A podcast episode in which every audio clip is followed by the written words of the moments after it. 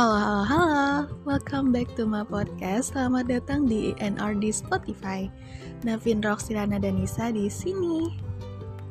Hmm, kali ini aku bakal bahas tentang sesuatu yang berkaitan dengan kesehatan mental lagi nih.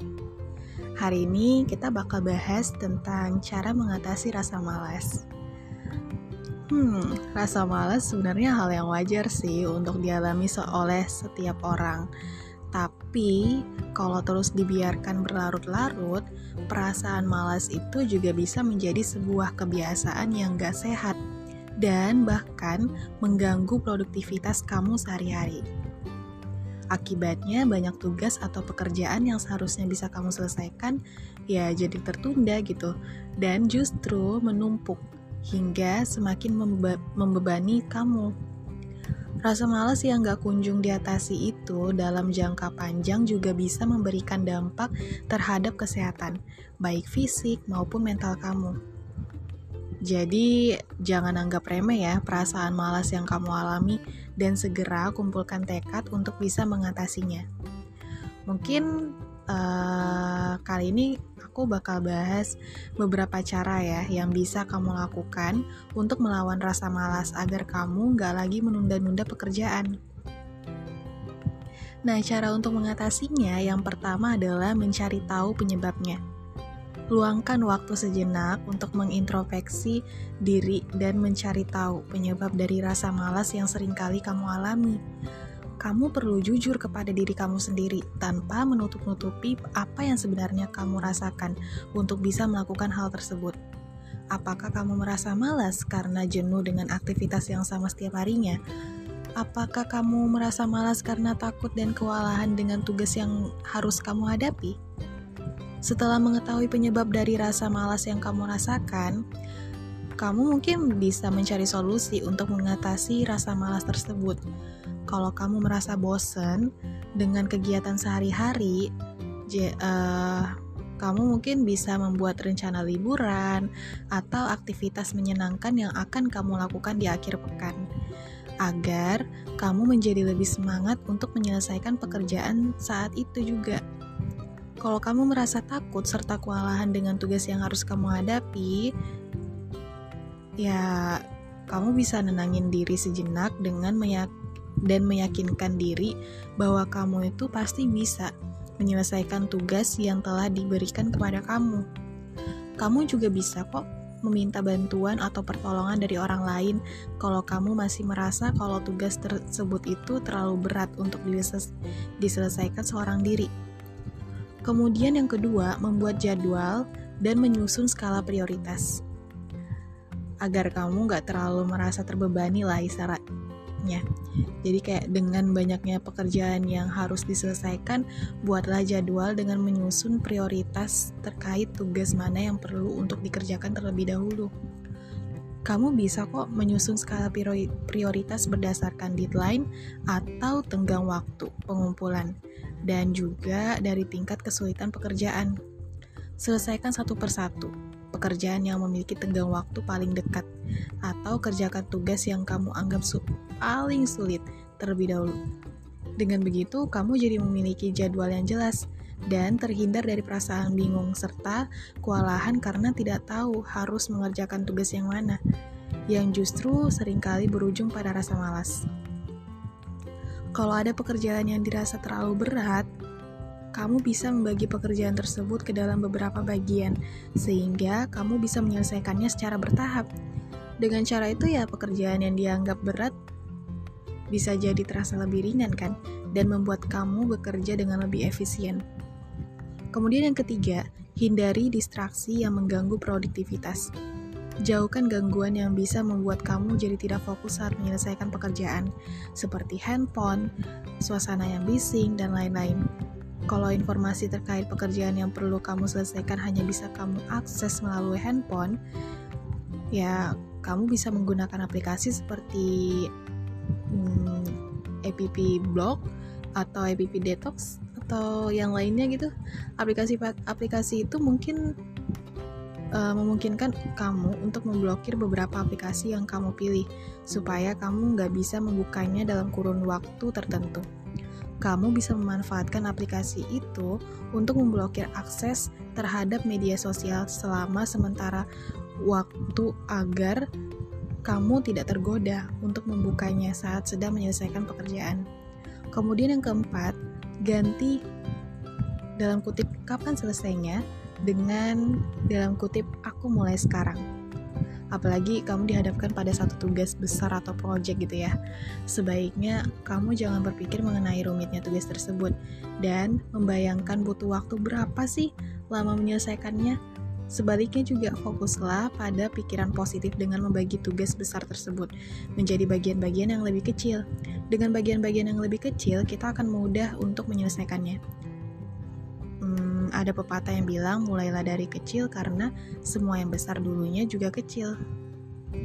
Katakan setiap kali mulai bekerja tuh kayak saya mulai sekarang gitu. Ya harus mulai dari sekarang. Cara pikir itu tuh akan menghindarkan kamu dari perasaan terbebani, stres, dan kesulitan. Kita membuat tugas di depan lebih sederhana dengan bertindak positif fokus kamu hanya pada satu hal, pada satu waktu, bukan pada banyak hal pada saat yang sama. Kemudian yang terakhir, ganti aku harus dengan aku ingin. Berpikir bahwa kita harus mengerjakan sesuatu secara otomatis akan mengundang perasaan terbebani dan kita menjadi malas mengerjakannya. Kita akan mencari seribu alasan untuk menghindari tugas tersebut. Satu cara yang bisa kita gunakan adalah mengganti saya harus mengerjakannya dengan saya ingin mengerjakannya. Pola pikir seperti itu tuh kayak uh, seketika, seketika akan menghilangkan mental dalam diri, menerima bahwa kita tidak harus melakukan pekerjaan yang memang kita tidak mau mengerjakan. Kita mau mengerjakan tugas karena kita ingin mengerjakannya dengan tulus hati, bukan karena paksaan pihak lain. Dalam hidup, kita selalu punya pilihan sebaiknya pilihan itu dipilih dalam keadaan sadar dan tidak merugikan orang lain. Intinya adalah tidak ada seorang pun di dunia ini yang memaksa kita untuk melakukan apa aja yang kita tidak mau lakukan. Uh, mungkin nanggung kali ya, masih lima tadi, lima lagi kali.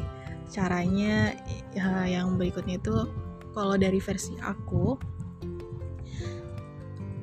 adalah miliki tujuan Cara menghindari malas yang selanjutnya adalah yang memiliki tujuan. Banyak orang yang malas karena mereka tidak memiliki tujuan, sehingga hidupnya tanpa arah dan terombang-ambing oleh arus kehidupan.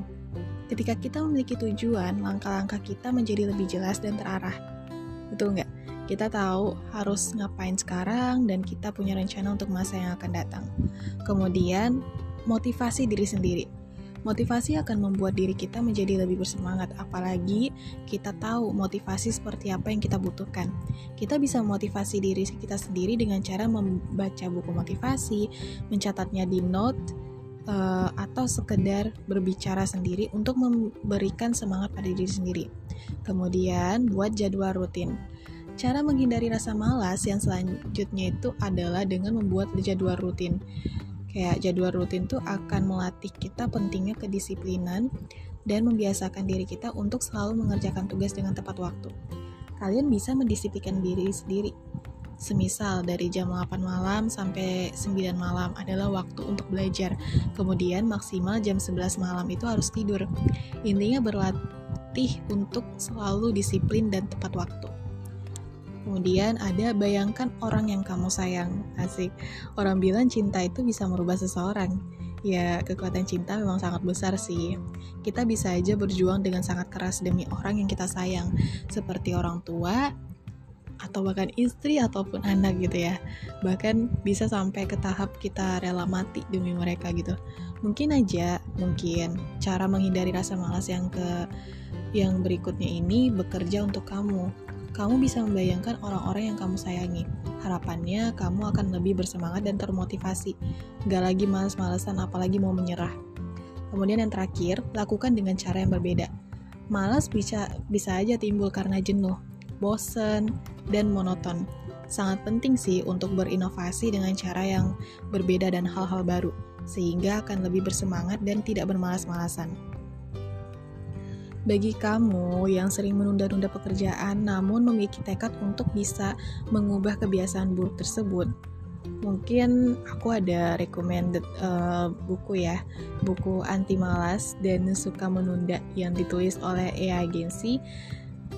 Mungkin itu bisa membantu kamu sih untuk mengatasi masalah tersebut. Karena kalau dari yang aku baca, menurut penulis, terkadang rasa malas berlebihan yang kamu rasakan bisa disebabkan oleh adanya masalah emosi yang perlu dicari tahu. Akar permasalahannya gitu. Untuk bisa membas membasmi perasaan malas tersebut. Masalah-masalah emosi itu tuh ya kayak meliputi perasaan cemas, hilangnya hasrat, perasaan marah, terlalu sensitif, kesepian, tidak pernah merasa puas, kurangnya motivasi, dan lain-lain. Selain bisa membantu mengulik rasa malas yang kamu alami secara lebih mendalam, kamu juga akan mendapatkan berbagai tips dan solusi untuk mengatasi rasa malas dari berbagai atau beragam faktor penyebabnya. Dengan pembasmi dengan membasmi rasa malas hingga ke akarnya, kamu pun bisa jadi lebih produktif gitu dan memiliki kesempatan yang lebih besar untuk menggapai impian yang ingin kamu wujudkan. Hmm, mungkin cukup itu kali ya. Gimana untuk hari ini? Ya, aku bakal ikut senang sih kalau hari ini adalah hari yang baik buat kamu. Tapi kalau hari ini buruk, maaf ya buat itu. Kamu udah bekerja sebaik mungkin hari ini. Sekarang, ayo istirahat. Jangan begadang ya. Mungkin materi aku malam ini cukup sampai di sini. Sampai jumpa di podcast aku selanjutnya. Bye bye. Selamat tidur ya.